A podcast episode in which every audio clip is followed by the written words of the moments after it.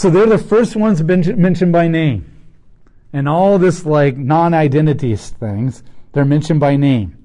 And their names mean fragrant and blessing and, and, and a sweet tune in your ear kind of a thing. And so they, it creates a sweetness as you read their names. They're commanded, okay, we're still not ready for just straight out go and stab them. Okay, now it's like, okay, well, this is what you're going to do. I want the midwives to go to the babies and I want you to strangle them or kill them or snap their neck. I don't know. Do something as they're coming out. If it's a boy, I want you to kill them. You're like, well, how would you get away with that? Easy. One, the mortality rate of both mother and child is extremely high in the ancient world. It was not uncommon for people to be pregnant with maybe 14, 15 kids, and by the time their kids reach five or six or 10, they only really have like six or eight. Okay, lots of children died in childbirth. Pretty much, you would be the most amazing woman to not have a miscarriage in the ancient world. Okay, every woman had a miscarriage in the ancient world at some time or other. And every woman would have lost a kid to sickness or a farm accident by the age of five. You were considered incredibly lucky if you made it to 10 in the ancient world. So to have a baby die in childbirth would have not shocked the child. Now, I'm not saying that would not incredibly been depressing and emotional. I'm not saying that, but it would not be surprising that that happened. Two, natural childbirth is incredibly painful. Okay, I saw the look on my wife's face when she did three times. Okay, it's incredibly painful. She was not aware of a lot was going down there when you're in that much pain. So it's very easy. In fact, when my firstborn came out, the umbilical cord was wrapped around her neck twice. Every time my wife laid, laid on her side, the heartbeats started going away. When she went on her back, it came back. And I was able to see it, but my wife wasn't. But when Natasha came out, that doctor unwrapped the umbilical cord so fast, I was like, oh my gosh, that was amazing. And got Natasha's head twisted right, and she ended up being fine. So it's not very hard to bring that. I mean, you're pulling on the head. I saw the doctor's pull. It's like, that's, a, that's amazing neck. They pull on the head. It would not be hard to just like that, and the mother would have never known. Now, I know that sounds sadistic and twisted and horrible, and it should. But I'm just trying to explain to you how it is very easy for that mother to never know what is happening. And this would not make the news as some kind of conspiracy theory. And so this is what he's commanding them. Now, you would say, well, why doesn't he just kill the babies? He doesn't want to do that yet. He doesn't think the culture is ready for that. If he was ready for that, then he would just go out and do it right now. So this is what they're to do. Now, what's interesting is in these verses, a, a long period of time goes by. Okay, it feels like only like a couple weeks go by, but you're not going to notice because the midwives refused to do it because they feared God. Well, it's not like thousands of babies are being born every day. Okay, you have to realize it's going to take a long period of time before Pharaoh notices the number is not going down. First of all, they, they don't have the ability to go door to door counting everybody. And you're not going to go door to door counting everybody and saying, hey, do you have all your male children? Because that makes it obvious that something is weird.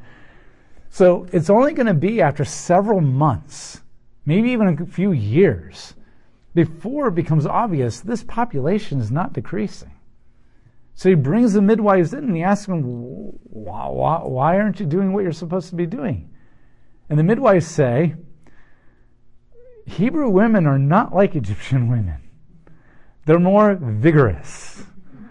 Okay, now that's kind of mis- that makes it sound like these Hebrew women are saying, Your women are pathetic and weak, and they're not as strong as Hebrew. You don't go up to the Pharaoh and say that. Okay, you're going to die.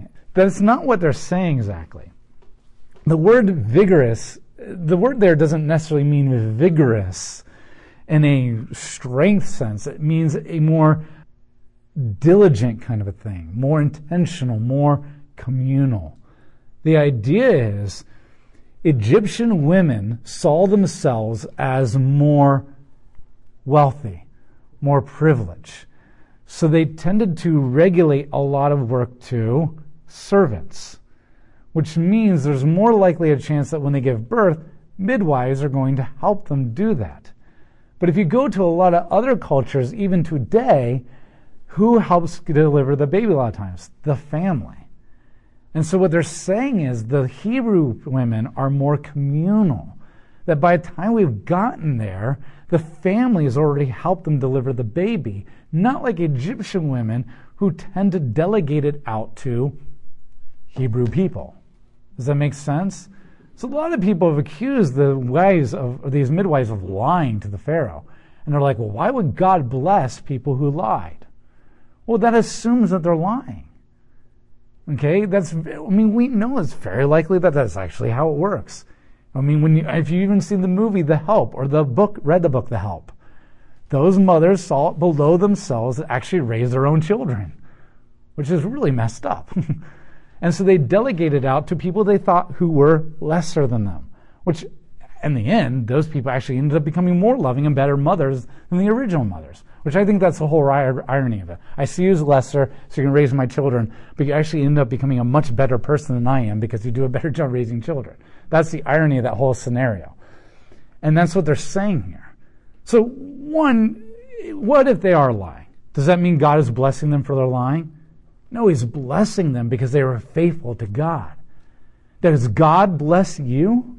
when you're faithful, but are you always perfect in your faithfulness?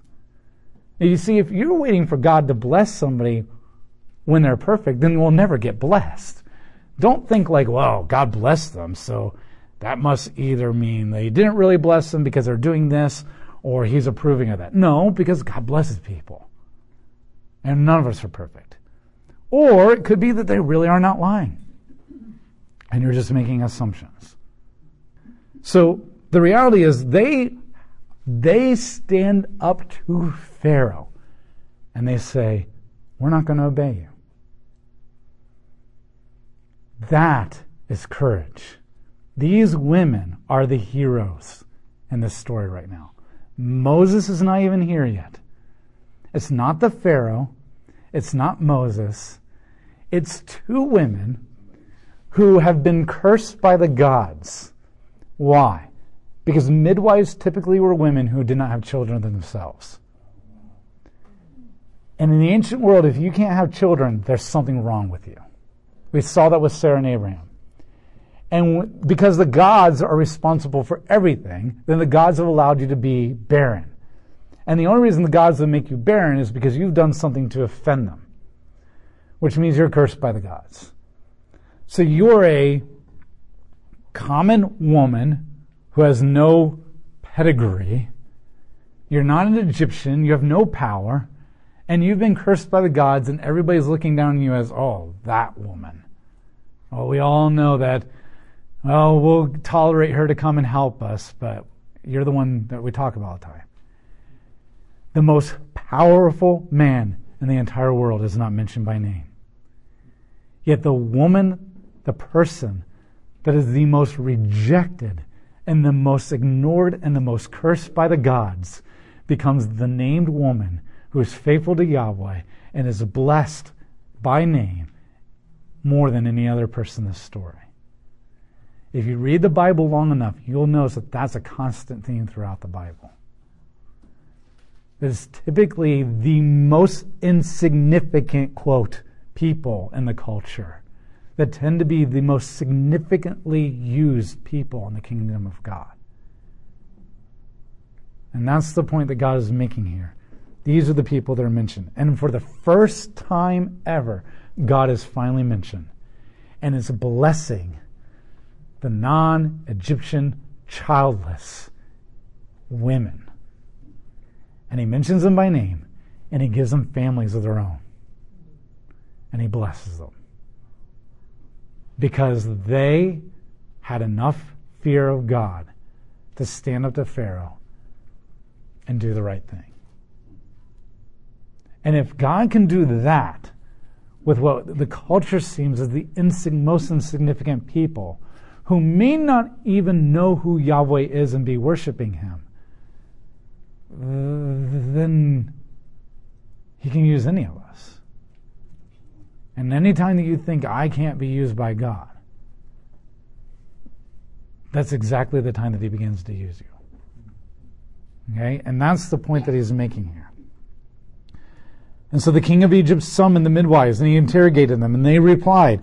Verse 22, then Pharaoh commanded his people, all sons that are born you must throw into the river, but all the daughters you may let them live. And that's his command. Now he's ready. He's tired. Forget plan A, forget plan B. Hopefully the propaganda has worked long enough. I'm tired of this. Let's just kill them. Straight out. Now, why the males only? Well, one, the males are more likely to grow up to become military soldiers. So they're going to be seen as more of a strength threat to you than females are. It's not an anti female thing, that's just a cultural reality from that time period. Two, people already used to killing the male animals in sacrifices, so male tends to be more connected to that death thing as well. And when you reduce the male population, it increases the women population. The only way a woman can find any kind of safety or security in a culture is by being married, which means they're more likely to die out and go out that way too. You can kill lots of women and still have a powerful dominant culture. You kill lots of men, and the women who are dependent upon the men are also going to be affected as well. Once, and so why throw them in the Nile? Killing a kid with a sword is a lot messier. If you put a picture of a kid being thrown into the water and disappearing, that is not as horrifically graphic and horrifying as running a kid through with a knife and the blood spraying everywhere and pulling on the ground. So it's a lot cleaner, less horrific visually for people to watch happen. Two, they disappear. The bodies are gone. And three, the Nile was seen as a god. So it becomes an offering to the god. So if the god lets them die, then you blame the gods. And you're not guilty anymore. If the God lets them live, well then, hallelujah. Okay, and then you got to come with another plan, which is very interesting because here's how the first chapter ends. It ends with Pharaoh's had the last word. Okay, well, okay, God's been blessing, da da da, but oh my gosh, there's no way this can be stopped, right? Now the full power of the political Egypt is going to come in, and he's just going to blatantly kill them all. How is anybody going to survive the power of Pharaoh in Egypt? And you're left with, what is God going to do now? But if you've been really paying attention, you're not afraid. Because you've seen God blessing them despite all the plans of Pharaoh. So every time that Pharaoh's plan has gotten bigger to kill them, God's blessing has gotten bigger to thwart him. So the bigger the plan now, the average reader seems no hope. But the reader who's reading it theologically thinks, oh, now it's going to get even bigger and better when God acts. Now you need to pay attention to that because our memories are very short. No matter how awesome God is at dealing with problems in our life, the next time a bigger problem comes along, we tend to forget the amazing thing that He did. And we think, oh my gosh, we're screwed now. What's going to happen now? And we begin to panic and we begin to try this and try that and try that. But what God is teaching you is don't forget. The bigger the problem, the bigger the blessing, the miracle of God. And so he ends this chapter in such a drastic cliffhanger kind of a way because he's trying to say to you, do you know what's going to happen next? I'm going to be even bigger now. Now turn the mirror on your life. Whatever problem you're dealing with right now, do you know what's going to happen next? Expect me to show up. Don't be ignorant of the previous paragraphs. That's what God's saying. And so, just as it's important to read the previous paragraphs to not lose your hope at the end of this chapter, you need to pay attention to your journals or your past testimonies or your family's testimonies to not be ignorant of what God's going to do next in your life, no matter how oppressive it seems. Does that make sense? That's what God's trying to teach you here. Okay, and so he ends this chapter with that sense, but it also prepares you for an irony that is coming just as the Nile is intended to kill a baby, the Nile is actually going to become the means that God is going to use to save a baby. And that's the irony. Okay, and so this is what God has set up. Right now, it's not about Moses right now. Right now, it's about the fact that Israel is not dying because of God. No matter how bad it gets for us, no matter how hopeless you think your situation is. Think about how many things God has brought the people of God throughout the thousands of years of our history. Do you honestly think He's going to stop now with you? He is faithful to complete the work that He began in you. And the point is, if you just fear God and remember the story that He's already told, then you can, without a shadow of a doubt, expect Him to keep you from dying emotionally, mentally, physically, financially, communally, because that's what He's in the business of doing. He always has. And it doesn't have to be a big, powerful politician. Most of the time, it tends to be the nameless people in our everyday, normal neighborhoods and communities that He will use to save you, bless you, do something big with. Does it make sense? That's what He's teaching here. And He's telling you these people that we don't know, we can't relate to because their culture is foreign. But once you understand what He's developing here, then my goodness, no matter what you're seeing on the news, don't lose hope. No matter how oppressive you think the government's going to get one day, or what's going to happen to us, or your freedoms are taken away, that's not the story. The story is I'm using the everyday normal people to bless you despite the oppression. Is your life going to be comfortable? No, it wasn't for them either. But it's going to be blessed and it's going to be good and he's going to take care of you. You can easily focus on Pharaoh, the politics, the news. But God is trying to get you to focus on what He's doing between the lines, even though He's never mentioned by name. And that's the news we need to be watching. That's the news we need to be paying attention to. And that's why it's so important. The book of Deuteronomy is going to make the big, big, big important point. Remember, remember, remember. Testimonies, journals, songs, memories, whatever you can do to remember what God has done so you'll know what He'll do.